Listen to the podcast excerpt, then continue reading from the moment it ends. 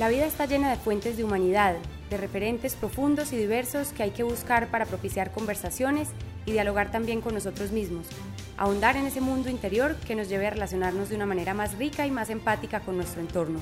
En Universo No Apto conversamos con personajes llenos de historias y reflexiones que contribuyen a ampliar y profundizar la mirada de la vida.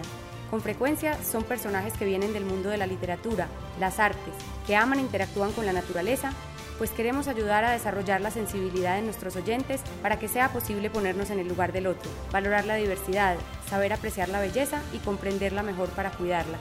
Universo no apto es libertad, humanidad. Aquí cabemos todos los que no encajamos en moldes y estamos siempre explorando nuevas miradas para amar la vida. Soy Catalina Franco Restrepo, arroba Catalina Franco R en Twitter. Estás a punto de entrar a un universo no apto. Nuestra invitada a este nuevo episodio de Universo No Apto es la escritora Carolina Sanín, una gran conversadora, conocedora de las palabras y tejedora de sentido que siempre deja ideas interesantes y profundas para pensar.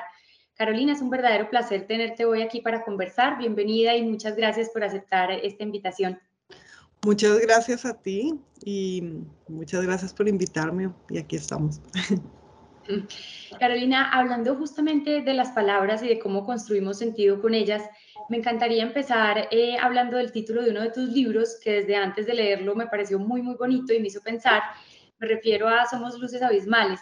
En uno de los relatos del libro mencionas el título en esta frase, abro comillas, los animales nos hacemos visibles en el desamparo, somos luces abismales, cierro comillas. Independientemente del sentido que haya encontrado yo ya pues al leer tu libro, cuando conocí el título pensé que somos justo eso, llegamos al mundo por azar, a un abismo que no elegimos, que no conocemos y empezamos como a intentar navegarlo buscando la luz que tengamos dentro, intentando ser algo de luz en medio de mucha oscuridad. Y me encanta la palabra desamparo por lo bonita, lo dolorosa, lo cierta y como lo universal. Vivimos en el desamparo e intentamos salvarnos buscando esa luz. ¿Qué nos puedes decir tú sobre ese título tan bonito, sobre esa idea? Bueno, no era, no era no significaba como buscar luz ni, ni, eso, sino el título sale de una frase de uno de los textos, que es una frase acerca de un potro que está perdido y que yo me encuentro. O sea, es, un, es una pequeña como crónica poética acerca de, de eso, de el estar perdido y de la orfandad. Y entonces se trata acerca de el brillo que adquiere aquella persona que está sola y perdida, ¿no? Ese brillo único y singular. Em, como, como brilla el sufrimiento también y cómo brilla la carencia y cómo brilla la búsqueda en aquel que está buscando. Es más, más bien eso sí. Bueno, todavía más bonita la, la explicación. Em, en la mayoría de los relatos de Somos Luces Abismales hay justamente, como nos decías, eh, del potro, hay animales como punto de partida, hilo conductor. Em, tu perra también, la paloma. Yo siento un amor muy profundo por los animales, me conmueven mucho, me duelen y a la vez su belleza es para mí como esperanza. Y me encanta encontrarme con ese amor eh, por los animales y la mirada profunda frente a ellos en la literatura, en las ideas de grandes escritoras y escritores me fascina ver cómo logran contar lo fundamental y asuntos muy importantes de la existencia a partir de historias y de impresiones relacionadas con animales, con la compasión, con la capacidad de comprender lo que ellos significan, que pues subestima mucho el ser humano. Eh, J.M. Coetzee les da un lugar importantísimo en su obra, incluso escribió esa historia preciosa del matadero de cristal sobre qué pasaría si todos viéramos la matanza de los animales que nos comemos Svetlana Alexievich no deja nunca tampoco por fuera de sus historias de guerra el sufrimiento de los animales y Doris Lessing también tiene ejemplos muy bonitos. Bueno, hay muchas cosas eh, valiosas en la literatura. ¿Por qué crees que observando los animales surgen tantas preguntas, se crean unas imágenes y unas emociones tan profundas, se aprende sobre la vida a partir de eh, detalles que son hermosos y son dolorosos? ¿Y qué papel les das en tu observación del mundo y en tu escritura? Pues de los animales me interesan varias cosas. Por un lado, la, variedad de los animales y sus eh, caracteres, los animales como letras del el texto que es el ser humano, los animales como constitutivos del ser humano por analogías y también por alegoría, ¿no? De qué manera estamos constituidos por, por ellos, por todos los otros animales y de qué manera podemos leernos a nosotros como y entendernos a nosotros mismos como un diálogo entre animales, que, lo cual corresponde a la tradición fabulística medieval y a la tradición fabulística clásica, clásica no solamente occidental, sino pues de esa larga tradición de fábulas que viaja de India a Persia, de Persia al mundo árabe y de ahí eh, se traduce Europa. Entonces, por una parte está esto de observar a los animales como caracteres para leer eh, la naturaleza humana. Luego está los animales como reflejo de la divinidad, en su silencio y en nuestra ignorancia acerca de cómo transcurre su tiempo, de cómo viven ellos en el tiempo, de nuestra realmente casi completa ignorancia al respecto, cómo surge de allí lo sagrado y la idea de algo que está fuera de nuestro tiempo, que es la definición de lo divino. Entonces los animales como la presencia de, del Dios o de la divinidad. Luego ese mismo límite del lenguaje, esa pues el silencio y, y realmente el límite de la comprensión. No, no me interesan los animales para tratar de entenderlos, sino justamente porque no podemos entenderlos y ese límite da una idea o, o, ni siquiera una idea, nos puede llevar a una intuición de la existencia, de la existencia fuera de nosotros. Y está el sufrir, luego el sufrimiento de los animales. Eh, que también me ha interesado, la manera como el ser humano ha, no solo ha desdeñado el sufrimiento de los otros animales, sino que de hecho se ha interesado por hacerlos sufrir. Como dice Isaac Bashevis Singer, y luego lo recoge Coetzee en Elizabeth Costello, eh, como después de Auschwitz eh, sucedió este desarrollo, si podemos llamarlo así, de la industria frigorífica, y seguimos torturando, pero torturando esta vez a, los animales en esa misma industrialización de la tortura y la muerte que anula, que quiere anular al individuo, al animal individual, pero además anular el, sentido de la vida y, y, la existencia de la vida y lo sagrado en el animal también, ¿no? Una y otra vez y de maneras atroces. Entonces, bueno, me interesa en esos todos esos sentidos y, en, otros, y en otros más. Carolina, hay otro tema que me apasiona mucho y que también encuentro cada vez más en lo que leo entre literatura y, ensayos y es la naturaleza, la fascinación por los árboles, el jardín, la huerta, la contemplación de toda esa belleza que es tan vulnerable, eh, pero tan resiliente, tan generosa y para, mí es pues eh, mi inspiración, es mi único Dios, la esperanza y es como el consuelo diario. Eh, es muy revelador irse encontrando con la naturaleza en la vida y en la obra de grandes mentes a lo largo de la historia. Y voy a leer, porque me encontré claramente pues, a la naturaleza siempre presente en tu libro, voy a leer dos fragmentos de mm, eh, El Potro, uno de tus relatos, para que hablemos de este tema. El primero, abro comillas, cada sábado pretendemos descansar y encaminarnos al día del que vivimos desterrados. Entonces salimos al jardín, al parque, al campo, nuestro descanso es el ansia de coincidir entre las plantas con el día simultáneo y lejano de nuestra inmortalidad. Cierro comillas. Y el otro fragmento, abro comillas, antes de tener mi tierra, los sábados me colaba por debajo de las alambradas de fincas ajenas, quién sabe de quiénes, caminaba por bosques y potreros prohibidos y me sentaba en las piedras a tratar de recordar que un día estaría bajo la tierra, que cuando muriera iba a quedar muerta, pues había entendido que eso era lo que había que recordar. En la era, que es como llamé a mi fanegada y media, debería aprender que la tierra no es de nadie. Por la noche, en la ciudad, después de cerrar los ojos, imagino cómo serán en lo oscuro los árboles que he plantado. Cierro comillas. Y también hablas de sembrar árboles para que haya nidos. Yo ya no puedo pensar en mi vida antes de conocer las particularidades de los pájaros, los nombres de los árboles y las flores, en lo que observo en ellos cada día y lo esenciales que me resultan a la hora de pensar el mundo y escribir. Me encantaría que nos contaras tú sobre el papel de la naturaleza en tu vida y en tu escritura. Pues em, nosotros somos, nosotros nos hemos querido imaginar, según nuestro mito más, más pertinaz, que, más se empeña en, resonar en nosotros, que somos una especie expulsada de un jardín. que pertenecemos a un jardín, que estábamos en un jardín hasta, justamente hasta que hablamos con un animal, estábamos en compañía de, las plantas, las, así como los animales em, me llevan a su silencio o me imponen su silencio, las plantas me imponen su quietud, ¿no? Y, me gusta pensar en la, en la inmovilidad, que no es realmente inmovilidad, sino no locomoción, en esa eh, virtud y esa capacidad de ser movidas de las plantas. Y en, y en una felicidad y plenitud que uno les eh, que uno sospecha en ellas, ¿no? En una suficiencia y una soberanía también.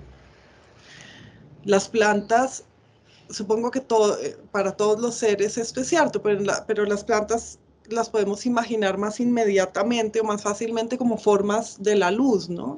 Las flores son pues el fuego que se puede tocar. Eh, pero bueno, vuelvo a lo otro, a lo del el jardín, plantar un jardín, tener un jardín, observar un jardín. El jardín no es la naturaleza exactamente, el jardín no es una selva ni es un bosque, ¿no? El jardín es arte y naturaleza, es el lugar en donde se unen el arte y la naturaleza, no es la selva. De hecho, es más contraria, fíjate, a una es más parecida a una selva, a una ciudad que un jardín. Un jardín es distinto de la ciudad y de la selva. Ese espacio es, muy misterioso, ese espacio del que además nosotros hemos proclamado que, somos, que pertenecemos. Esa patria que es el jardín en el que estábamos unidos con, Dios. Y eh, el hombre, según el, el Génesis, pues se crea como agricultor porque no hay nadie que labre la tierra y no hay nadie que, eh, que plante las plantas, ¿no?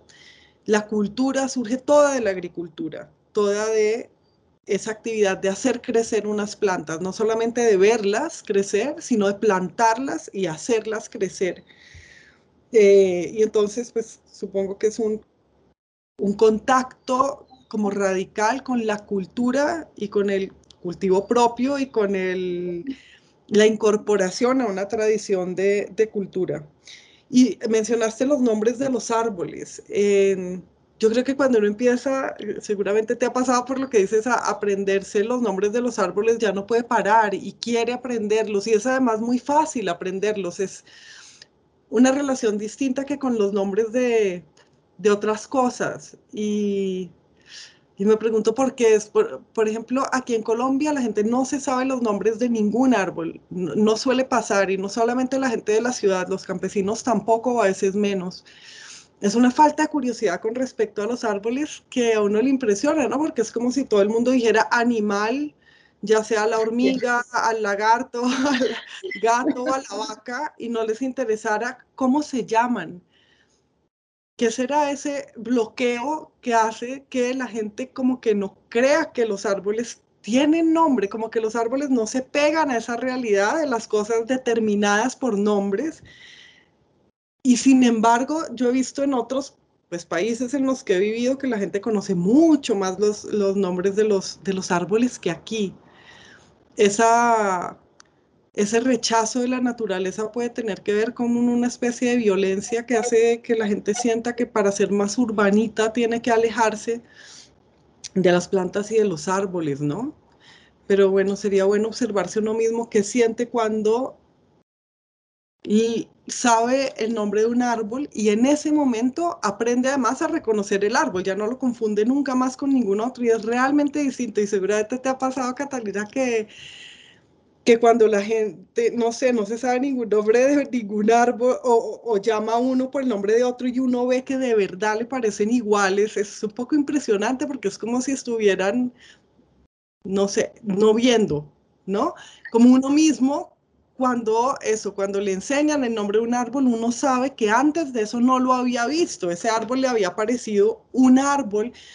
Y al decir un árbol digo como relleno, ¿no? Como, como fondo. Los árboles son como un fondo que no es ni el cielo ni la tierra, sino como un horizonte, un telón de fondo hasta cuando empiezas a decir, decir sus nombres, que, a veces son nombres rarísimos porque a veces además, y esto es divertido, ni corresponden. En un lugar se dice de una manera, en otro otra varía muchísimo según la región, lo cual no pasa con los animales. Del mismo modo, ¿no? Y los árboles, eh, seguramente te ha pasado también que uno va a un vivero y le dicen a todas las flores campanita, que sé, ¿cómo se llama esa flor campanita? Y ese árbol campano y esa, que es raro. Estás oyendo Universo No Apto, un podcast de No Apto.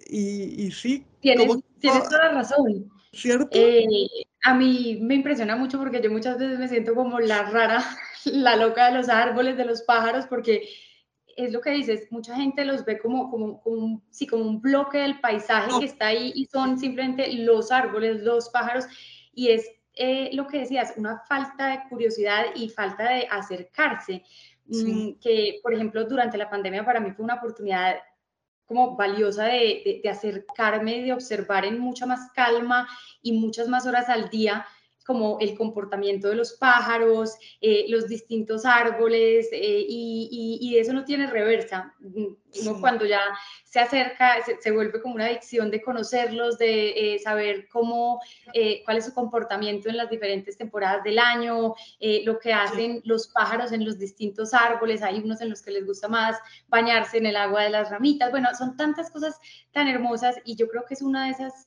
Mm, hechos eh, eh, que nos muestran que solamente cuando nos acercamos eh, y conocemos, podemos entender mejor y podemos como amarlos y entender que son vida para, para protegerlos, porque de lo contrario, si se ven como un bloque del paisaje, pues es realmente, sencillamente, no valorar ni entender la vida que son y que, y que además y seguirlos viendo como, como los llama mucha gente, como recursos naturales y no como nuestra vida y nuestra casa como seres, ¿no?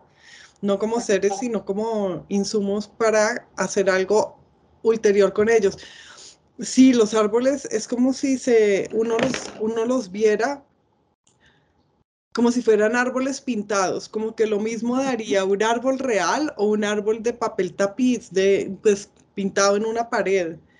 Como que uno no puede entender que son representables y no ya la representación de, de ellos mismos. Sí, creo que eso pasa y creo que eso, que eso tiene que ver con que, con que no se les suelan dar sus nombres, porque pues...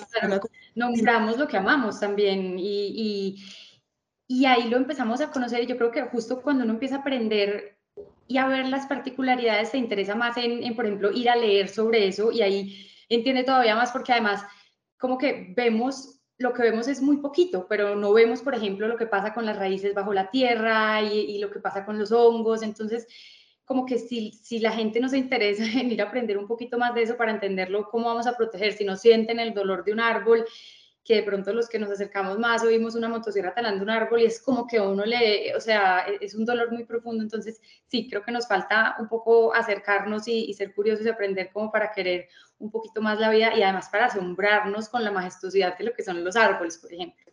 A mí lo que me impresiona mucho es cómo dos árboles de una misma especie, de una misma edad, crecen de maneras completamente distintas. O sea, obviamente tienen las mismas, las hojas tienen la misma forma y el tronco se ve igual, tiene el mismo color y qué sé yo, pero el número de las ramas y la orientación de las ramas estando uno junto al otro son tan caprichosas y ese es otro misterio pues muy, muy, muy hermético.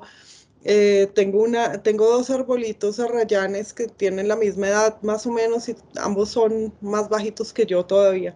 Y uno ha crecido con las ramas hacia arriba y el otro con las ramas rastreras como si fuera otra especie absolutamente distinta. ¿Y qué es lo que hace? ¿Qué voluntad, o si se le puede llamar voluntad, o qué, qué intención, qué designio que hace que ese árbol le guste arrastrarse y le interese estar tan cerca, tener las ramas tan cerca del suelo. Te hace pensar en, en la intención, ¿no? Y en la voluntad y en algo que es una voluntad, pero que no puedes llamar voluntad realmente porque solo conoces pues esta voluntad que se cumple en, entre la palabra y la acción de los humanos, pero bueno, ese es un ejemplo de, de lo, que, de, lo divertido que es ver los árboles. Y justo eso es un ejemplo de lo que hablábamos ahora de, de, coger como esos detalles que observamos en la naturaleza para pensar, para, para escribir, para, sí, para, para como analizar eh, la existencia.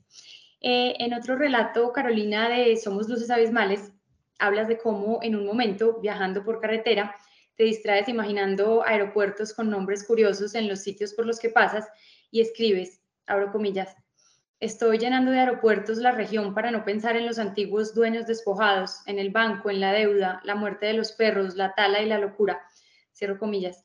Vivimos en ese desamparo del que hablamos al principio y cada uno busca refugios de acuerdo con lo que tiene por dentro. ¿Cuáles son tus refugios y qué papel juegan en tu imaginación la escritura a la hora de no enloquecerte con los dolores de la vida? Pues en ese caso me refería a una historia, una historia bastante triste que fue la de unas personas que me vendieron un pedazo de tierra que era de hecho un, pedazo sacado de, de, la finca de ellos. Ellos cultivaban duraznos. Y poco tiempo después eh, el banco les embargó la, pues, la finca de ellos y después de eso tuvieron que irse a vivir al pueblo y pues habían vivido desde hacía mucho tiempo en esa finca de, de duraznos y era muy doloroso pensar en eso, ¿no? Porque justamente la finca que me habían vendido a mí, o sea, habían decidido vender una parte para con esa parte poder pagar la deuda del resto, pero aparentemente no alcanzó. Y entonces era, ¿cómo, cómo te afecta un dolor vecino, contiguo y que involucra tu propia historia o la propia historia de tu gozo, ¿no?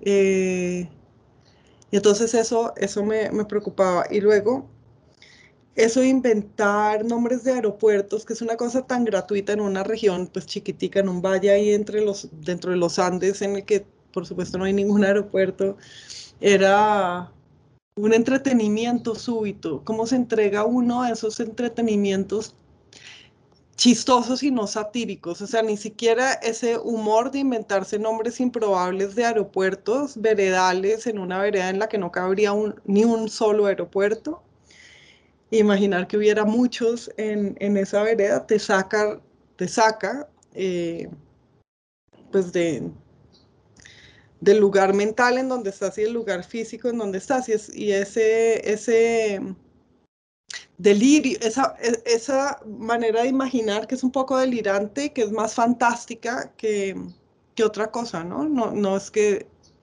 imaginar unos aeropuertos en esa vereda sirva para absolutamente nada ni ejerza ningún comentario.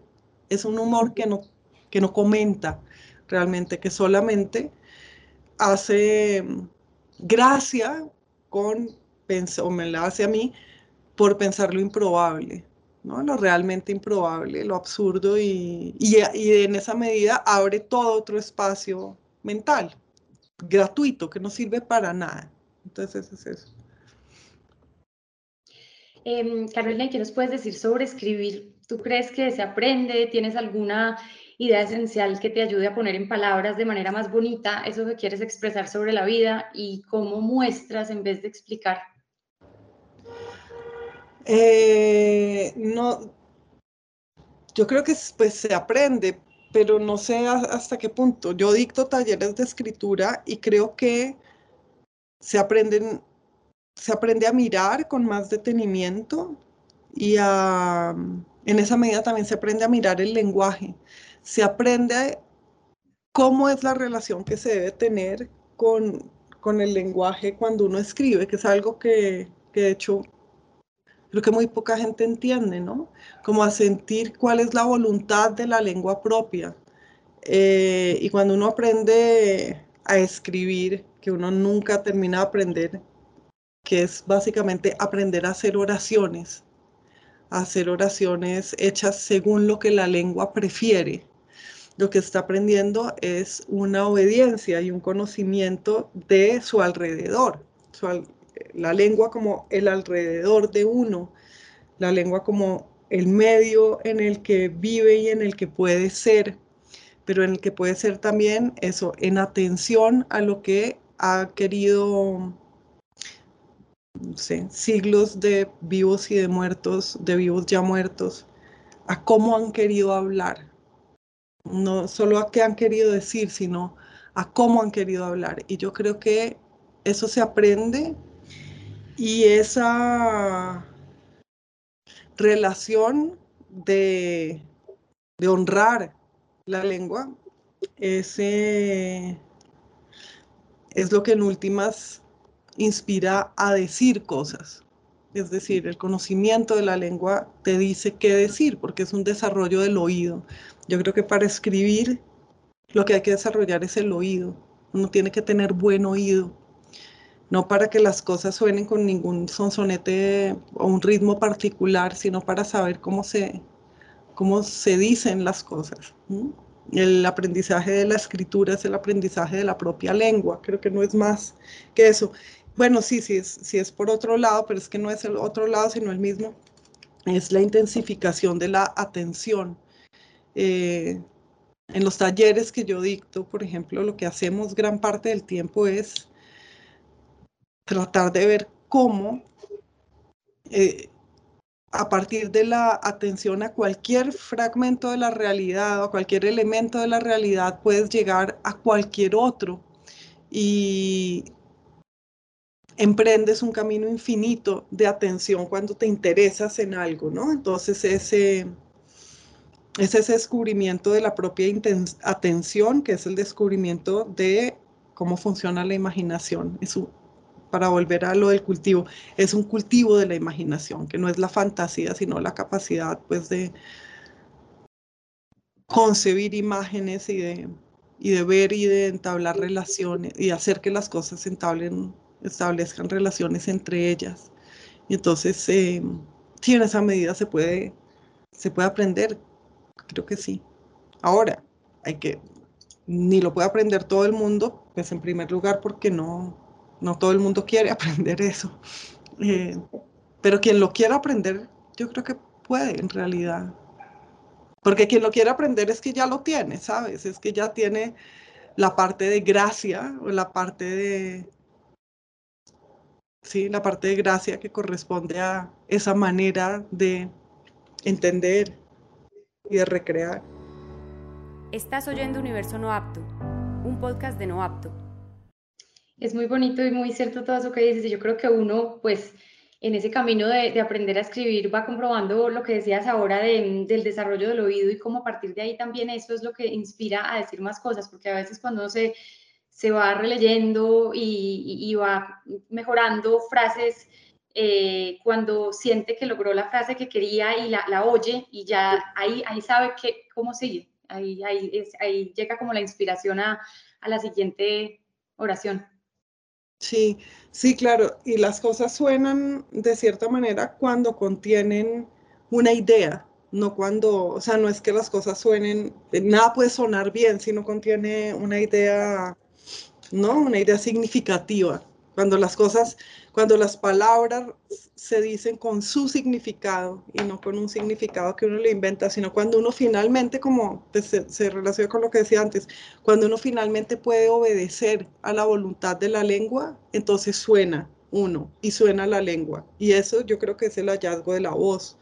Es lo que dicen, el hallazgo de la voz propia es cuando tu lengua habla a través de ti. Eh, eso, sí. qué montón de, mensajes tan potentes. Uno de los temas, Carolina, que más me duelen a mí en el mundo es el de los migrantes y los refugiados. Las fronteras y la forma en la que concebimos los derechos de las personas a vivir en un lugar determinado me parecen una barbaridad. Es muy complejo, pero es alucinante que haya millones de personas que no tienen como ese mínimo rincón en el mundo donde puedan eh, sentir tranquilidad. En una columna hace unos meses eh, yo escribí esto abro comillas, contaba la periodista María Ramírez en un artículo en el Diario de España, hablando sobre la posibilidad de las fronteras abiertas, una historia que compartió la escritora albanesa Lea Ipi sobre unas vacaciones en, en las que cruzó la frontera entre Albania y Grecia. Mientras ella y sus hijos hacían fila en ese proceso infernal en torno al pasaporte, una tortuga atravesó aquella línea libremente. Entonces su hijo de seis años le preguntó si la tortuga era griega o albanesa, a lo que tuvo que responderle que las tortugas no tenían país. Decía la periodista que algunos analistas sugieren que un día miraremos la política migratoria actual como hoy miramos el feudalismo y la esclavitud. Cierro comillas. ¿Qué piensas tú sobre eso?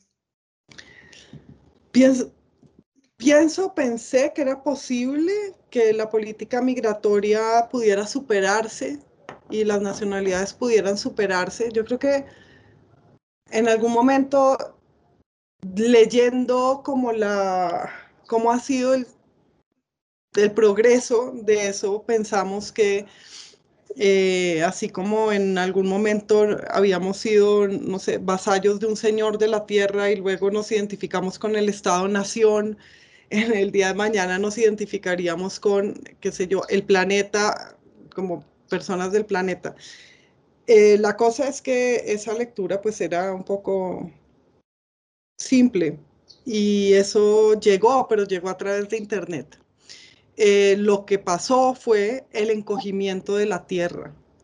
Yo creo que hoy en día nos sentimos menos del lugar de donde somos y más del mundo, pero eso a lo que obedece es a una homogenización del mundo. Nos sentimos de un lugar que está conformado por una estación de gasolina, un mall y una carretera, ¿sabes? Y efectivamente va a pasar, pero va a pasar es porque el mundo se haga todo más o menos igual. Y es una función de, no de la conciencia de que cualquiera puede estar en cualquier parte y, y los lugares de la civilización humana pertenecen a los humanos, sino a eh, la idea de que vemos internet y entonces nos sentimos de, oh, no, y entonces creemos que nos sentimos de cualquier lugar y creemos que hemos estado en todos los lugares cuando la verdad es que hemos estado en Internet, que es otro lugar, no es un lugar del mundo. Entonces, en esta, sí, no creo que sea lo que nos imaginamos que, que podría ser el libre cruce de las fronteras. Ahora, por otra parte, pues está el problema de el, el administrarse, o sea, de qué tamaño puede ser un, un cuerpo social, de qué tamaño puede ser un cuerpo social para administrar lo que tiene y lo que es, ¿no? Eh, bueno, y, bueno, pues lo que me interesa más es ese, ese encogimiento de la tierra que hace que, que tiene algo bueno y es que por fin sabemos que no desaparece la basura. ¿Sabes? Cuando yo era niña, me acuerdo que había gente que tiraba bolsas de basura cuando pasaban por un precipicio eh, junto a un cañón en las carreteras botaban por la ventana del bolsas de basura. Y es muy interesante pensar, claro, ¿qué pensaban? Se desaparecía. El mundo recibía la basura y hacía algo con eso porque había como un vacío. Nosotros nos burlamos, qué sé yo, de los hombres medievales que justo antes del viaje de Colón creían que había un lugar en el, un lugar en el océano después del cual ya no se podía navegar, ¿no? Después del cual pues era, no, no, se podía pasar o era muy difícil pasar, pero nosotros hasta hace muy, muy poco creímos eso también, en el, en el sentido de un lugar en el que desaparecía la basura, fíjate, o sea, como en eso. Y hoy en día sabemos que no desaparece la basura, que se queda para siempre ahí, que la tierra no tiene la capacidad de digerirla en el ritmo en que la producimos, pero eso, lejos de, yo creo que eso, lejos de hacernos... Eh, darnos cuenta de nuestro tamaño y de nuestra irresponsabilidad y de nuestra estupidez, nos ha hecho sentir más poderosos y más en control de la tierra. Creo que eso es paradójico, como que saber que, que habríamos podido evitar una catástrofe nos ha hecho sentir mucho más arrogantes. Creemos que nuestro tamaño es mayor y que podemos, sí, cuidar la tierra, como si la tierra fuera... como aún más en el centro. ¿Qué? Seguirnos sí, poniendo como aún más en el centro, viendo la dimensión de lo que hacemos, porque ya podemos como ver la multiplicación. Sí, porque creemos que tenemos una nueva sensibilidad hacia la tierra, de cuidarla, y esa sensibilidad es súper arrogante también. Creemos que la tierra es una especie de bolita que debemos, nuestro bebé, algo así, ¿sabes?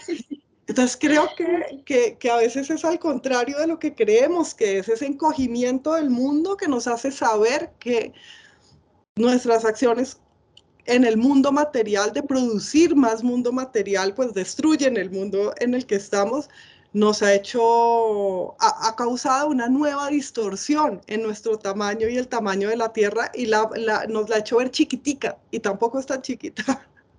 Claro, es chistoso eso que contabas de cuando estabas chiquita, no sabías qué pasaba con la basura, creías que se desaparecía y me hiciste pensar en que... La gente, sí, los adultos. Sí, pero creo que... Yo supe que era basura, pues ya se sabía lo que hacía la basura. Claro, una vez uno va como, como o sea, pienso en lo mismo que decíamos ahora de al acercarnos a, los árboles para aprender su nombre y entonces ya los entendemos más. Lo mismo es como cuando uno va creciendo y se acerca a lo que es la vida y las responsabilidades de la adultez, va entendiendo ciertas cosas. Yo chiquita hoy lo pienso, no es que en ese momento lo pensara, pero hoy pienso que yo chiquita no, no, no tenía la conciencia de que existía el polvo, ¿cierto? Como todo se limpia solo, las cosas están ahí y no hay que ir a coger cada repisa cada vez a, a quitarle el polvo, solamente hasta que tú creces y te toca ir a, a, a pasar el dedo y saber que si no lo limpias se hace la montaña de polvo y es ahí cuando como que adquirimos la, la conciencia de muchas cosas. Mm, y pues claro, Internet ha magnificado y es, eh, como dices, contradictorio porque en vez de hacernos mucho más conscientes y, de que esa responsabilidad nos duela, lo, vemos es como de una forma como, sí, como condescendiente y como sintiéndonos en, el centro y, y más poderosos. Pero pensaba también que a pesar de que con Internet nos hemos sentido más homogéneos y se han cogido el mundo, como decías tú, mm, es precisamente Internet lo que les ha permitido a ciertas grupos de personas en el mundo ver cómo viven otros y los ha empujado a tratar de dejar los lugares en donde no tienen las condiciones que ven en otras partes y, justamente hoy vemos millones de personas yéndose por unos caminos que nunca nos vamos a alcanzar a imaginar con las peores condiciones a tratar de llegar a habitar los lugares que han como idealizado. Entonces, aparte de eso que decías de como de un mundo más, más pequeño porque es más homogéneo gracias a una, o sea, lo creemos así por, por una pantalla, ¿cómo lidiar con eso que es un dolor tan real de tantos millones de personas en el mundo como buscando un lugar con una mínima dignidad? no sé cómo, cómo así, cómo lidiar con eso. O sea, ¿cómo, cómo, ¿qué solución propongo para el problema de la migración global? No, no tengo ninguno. ¿Qué te, ¿qué te produce? O sea, no, pues, o sea, ¿qué dice de nosotros como, como seres humanos que veamos como que casi en directo ya hablemos simplemente de millones de personas, cifras de ahogados en el Mediterráneo? Porque lo que dices, probablemente no vayamos hacia eliminar fronteras.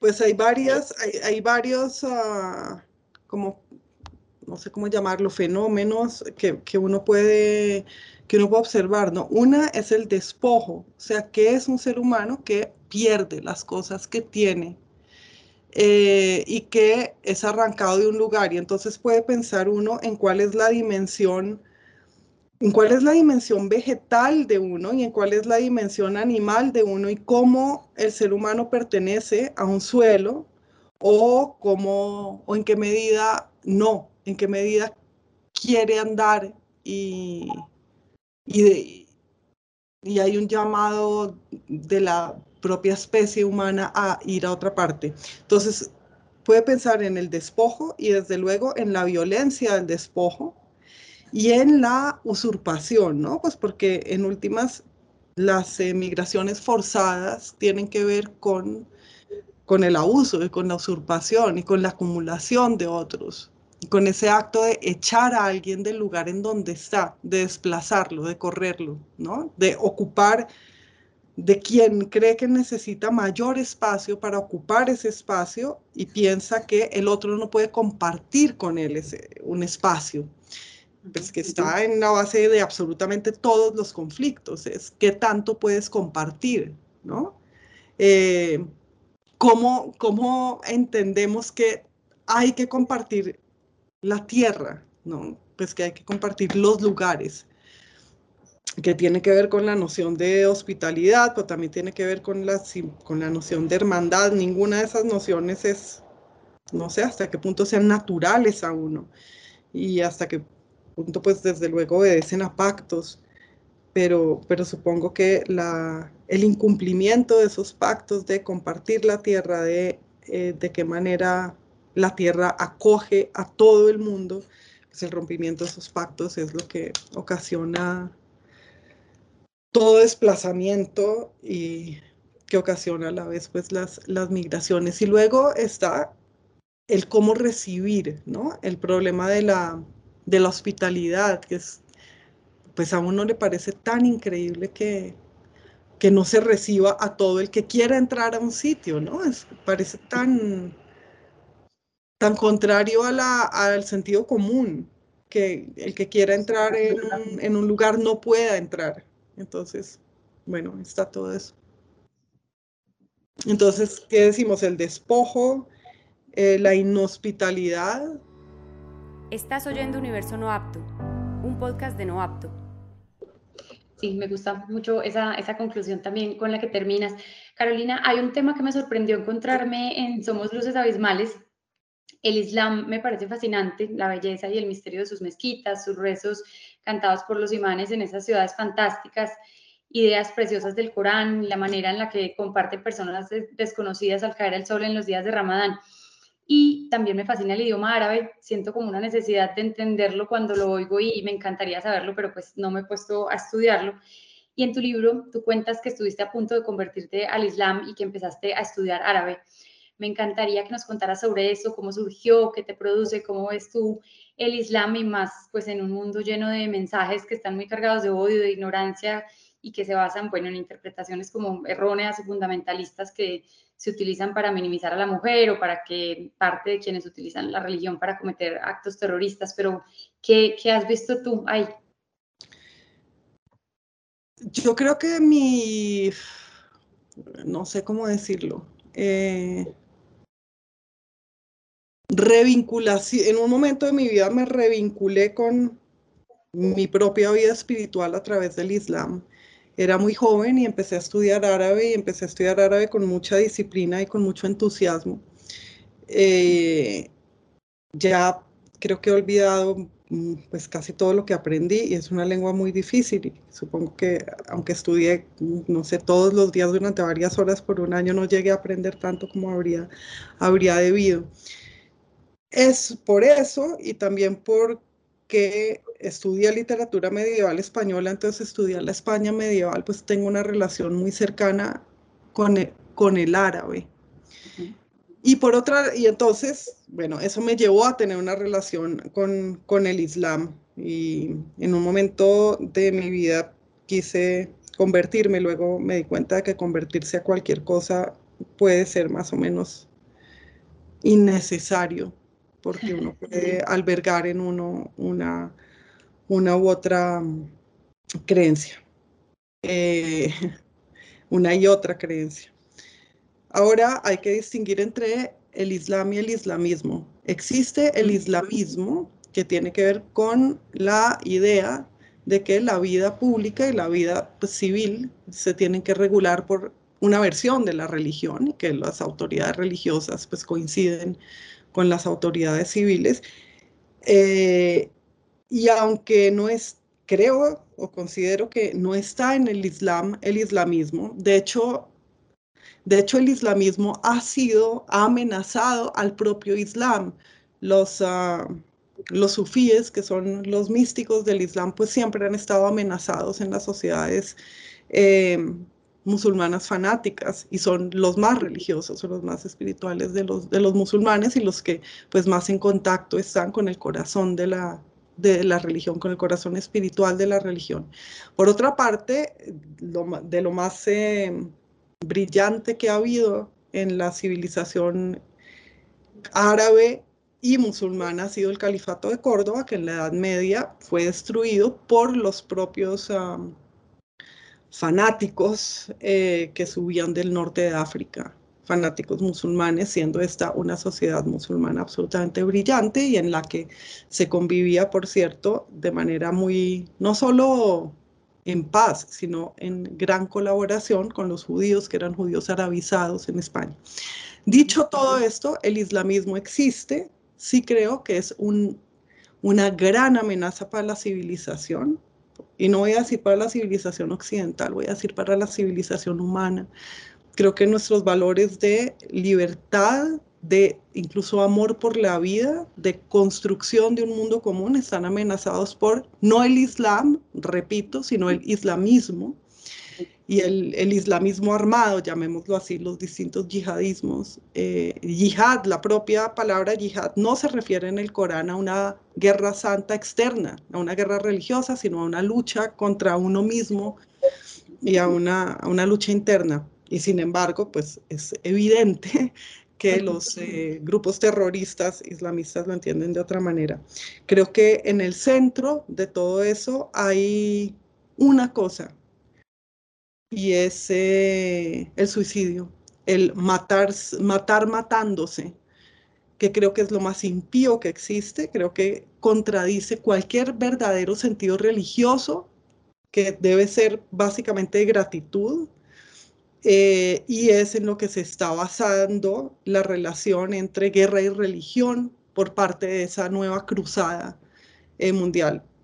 Eso sin descontar pues la brutalidad con respecto a las mujeres y eh, la ferocidad del, del islamismo. Tengo realmente, temo realmente eh, eso, y no solamente en el Medio Oriente, pues ya vimos lo que ha pasado en países europeos y en Estados Unidos, y temo, temo el auge de eso en el mundo entero la manera como recauda la frustración de generaciones de personas que se han sentido y han sido excluidas. Y, creo que va a ser el, no sé, a veces creo que sé, yo no estoy haciendo profecías, pero a veces creo que va a ser el gran conflicto eh, próximo del, en el mundo entero, ¿no? Un gran ejemplo también de, cómo el fanatismo eh, puede arruinar la, algo que tenía una base muy bonita. Mm, y gracias también a lo que tú dices de, de, que eh, ahí se, se, reúnen las frustraciones de tantas personas y lo llevan a ese punto fanático que termina en una amenaza, como dices, y, además en mucho sufrimiento para, para muchas personas. Voy a leer, Carolina, otro fragmento de Somos Luces Abismales, abro comillas, quizás el miedo procede siempre de no saber dónde se está, de dudar de que se esté donde se creía, de no poder encontrar dentro de uno, de no poder intuir las leyes del lugar que uno ocupa. Sentimos horror ante la posibilidad de haber pasado a estar en ningún lugar, de quedar infinitamente perdidos, de que se haga realidad la contradictoria, la contradictoria coincidencia de quedar con perderse. Cierro comillas. ¿Qué nos puedes decir sobre el miedo y sobre esa búsqueda permanente de un lugar que nos permita ser? Pues el ser humano, e, estoy justamente dictando un taller en el que buscamos qué es ser humano y cómo uno se convierte en un ser humano. Entonces hemos leído partes del Génesis, hemos leído Hamlet y hemos leído mm, partes de las metamorfosis de Ovidio, el discurso sobre la dignidad del hombre de, Pico, de Giovanni Pico de la Mirándola, eh, un texto de Juan Luis Vives, el humanista español, en fin. Hemos rastreado esa idea del esfuerzo humano por entender qué es un ser humano. Y eh, justamente ayer, en la sesión de ayer, estábamos viendo cómo el ser humano es el ausente. El ser humano es el que no está donde está, sino siempre en dos lugares. ¿sí? No solamente estamos viviendo lo que estamos viviendo, sino que tenemos la idea de que debemos estar en otra parte y vamos a estar en otra parte. Por eso también de, del humanismo surgen las utopías renacentistas que quieren imaginar que podría haber otro mundo social y político distinto.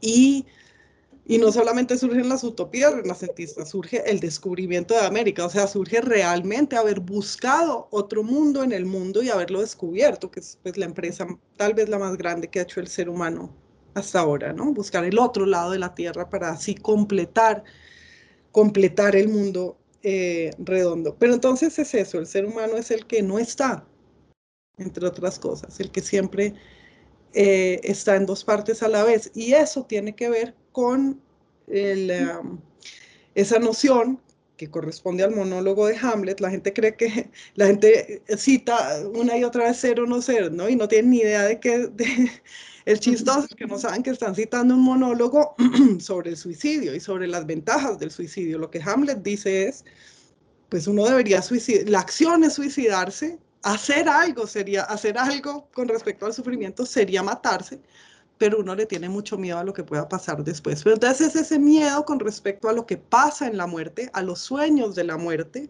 puesto que tenemos sueños dormidos y sabemos lo que pueden ser, ese miedo eh, y esa esperanza de liberación con respecto al sufrimiento por esos sueños después de la muerte hace que siempre estemos, mientras estamos vivos, también después de la muerte. O sea, siempre estamos vivos y, muertos o viviendo, evocando, imaginando un sueño de la muerte. Entonces, y, creo que eso es inseparable del ser humano, esa ausencia y ese estar siempre más allá o creer que está más allá, porque en, en realidad no lo estamos, ¿no? Pero bueno, eso. Eh, Carolina, ¿qué piensas sobre la paz en Colombia? ¿Tú crees que podremos salir algún día del ciclo del odio y la violencia y dejar de asumir el miedo como base para la vida? No sé, no sé, eh, creo que lo, que lo primero que hay que hacer para lograr la paz en Colombia es eh, la legalización de las drogas. Creo, no, no puedo decir mucho más que, que eso en este, en este punto. Es una sociedad especialmente autoindulgente. Mm, y no sé cómo puede cambiar eso tampoco. Sí, no, es que quería alguna idea tuya, pero claramente eh, se, podría ser todo el podcast. ¿Qué piensas eh, del placer, Carolina? Para mí es una parte fundamental de la vida y yo siento que la educación especialmente en ciertas regiones del mundo, está diciéndole al ser humano que para vivir debe renunciar al placer, una especie como de adoctrinamiento permanente de vida sana y productiva en la que no se debe ni comer, ni tomar, ni estar al sol, ni disfrutar el presente, sino producir como máquinas intentando extender unos años de abstinencia para durar bastante y tener una cuenta del banco llena en la vejez. Y a mí la vida sí me parece una tortura. ¿Tú qué piensas? Yo pienso que lo único que se opone al placer no es... Eh, no es que como al comienzo dijiste que, que no fue, que no sea, bueno, eh, lo único que, se opone, ah, lo único que se opone al placer no es, no es, digamos, el ahorro ni la productividad. Al placer también se opone una renuncia que no me parece que esté mal. Creo que el hedonismo a veces es engañoso. A veces creemos que hay unos placeres que en realidad son placeres muy menores comparados con placeres mucho mayores a los que, ignoramos debido a nuestra defensa de lo que creemos que son placeres y son perezas o indulgencias. Entonces, eh, no, no defiendo el placer por sí mismo porque es que creo que nos engañamos con respecto a los placeres. Em, se me ocurre un ejemplo, ¿sabes? Cuando la gente dice, no, es que yo leo por placer, no, no, no analizando un texto, no sé qué, pues es que analizar un texto es un placer muchísimo mayor, ¿sabes? Y entonces, entonces suelo desconfiar de, de lo que comúnmente defendemos, defendemos por placer. Y creo que se puede pensar en otras cosas, como, como la plenitud, como, como la intensidad, por ejemplo y podemos más bien pensar en, cómo buscar la intensidad o la plenitud más que la satisfacción del, placer que a veces obedece casi que ni siquiera a un deseo, sino a un impulso. Entonces, no sé, eh, desconfío, desconfío de mis propios placeres. Bueno, Carolina, la pregunta por recomendaciones de lecturas o autoras es muy difícil, muy larga. Eh, pero me gustaría mucho que nos mencionaras alguna lectura que para ti sea muy importante o alguna que estés eh, leyendo en este momento y, te haya gustado. ¿A quién nos puedes mencionar? Pues en este momento estoy leyendo, acabo de leer un libro que se llama La parte del diablo de Denis de Rochemont, que está muy, muy bien. Yo creo que lo tradujeron hace algunos años en Planeta. Eh, lo leí en francés y está en la biblioteca Luis Ángel Arango, lo leí de la biblioteca porque no lo encontré por si a alguien le interesa, es un libro sobre el diablo. Y estoy leyendo un, eh, eh, estoy leyendo otra vez pues para la, la, el curso este las metamorfosis de Ovidio, eh, que es realmente alucinante. Yo creo que todo lo que, casi que cualquier cosa en la que uno puede pensar, se encuentra alegorizada en las metamorfosis de Ovidio, entonces recomiendo eso. Perfecto. Y una última pregunta, Carolina, ¿qué piensas del optimismo? ¿Tú eres optimista? ¿Sientes esperanza? Yo siento esperanza, yo creo que todo el, todo el tiempo uno siente esperanza. Eh, es muy difícil vivir sin esperanza, pero también es muy difícil vivir con esperanza. O sea, yo creo que uno debe tener esperanza y también debe perder la esperanza para poder vivir. Porque no creo que la esperanza sea, no creo que no tener esperanza sea ser pesimista, sino ser precisamente agradecido, por ejemplo, eh, y ser eh, paciente. No creo que la esperanza sea necesariamente siempre buena. Eh, y sí, suelo ser optimista, suelo ser muy ingenua, de hecho. Eh, pero es que yo creo que si uno es optimista, no sé, por una parte soy optimista en las cosas que me atañen a mí, es raro. Y por otra parte soy pesimista en las cosas que atañen a mí como parte de la humanidad. Eh, suelo, vivo pensando en catástrofes para la humanidad. Es difícil no hacerlo en este mundo. Sí, es verdad. Pero, pero bueno. Sí, no sé. Pero sí, lo que dices, justamente tengo un libro, pues no lo he terminado, pero se llama Esperanza sin optimismo y es eh, un poco hablando de, sí, de la esperanza que no se debe perder y que puede ser constructiva y no el optimismo muchas veces sin sentido y, y muchas veces también contraproducente. Y es que cuánta esperanza puede tener un ser humano, o sea, cuánta esperanza puede tener algo vivo si lo que le va a pasar es la muerte, es decir, estamos condenados a muerte. No va a pasar otra cosa no nos va a pasar otra cosa al final que esa. Entonces, ni siquiera hay que tener esperanza, sino hay que estar atentos a la propia vida y, vivir. Y eso, aunque suene muy de tipo autoayuda, pues vivir con gratitud. Yo creo que a la final catástrofe, que es la muerte, lo que se opone es la gratitud. Creo que si uno vive así, vive la vida y, y creo que es clave realmente para la cultura humana dejar de pensar en la vida del más allá por un tiempo, por un tiempo en nuestra civilización, porque creo que el extremo de eso, el extremo de eso es el yihadismo, justamente, el matarse y el valorar la vida nada porque se cree en otra vida. Y, y bueno, creo que, creo que por un tiempo deberíamos hacer la prueba de vivir sin pensar en ninguna otra vida. A ver qué. Eso, eso creo que sería la esperanza sobre esta vida, no esperar. Sería lo realmente esperanzador y promisorio. Saber que podemos cumplir todas las promesas, cumplir ya, no prometernos nada más, sino vivir en el cumplimiento. Algo así. Claro, porque somos expertos en, excusas para posponer y hacernos lo más fácil, siempre como pensando en después. Pero me encanta esa conclusión eh, para cerrar eh, de que justamente la gratitud es lo que se opone como a esa catástrofe eh, de la muerte. Yo creo que a una escala más pequeña es lo que a veces hacemos todos los días ante, ante esos dolores que vemos en el mundo y los dolores propios. la gratitud es un refuerzo para nuestra esperanza y para sortear los días. Entonces, qué bonita esa conclusión.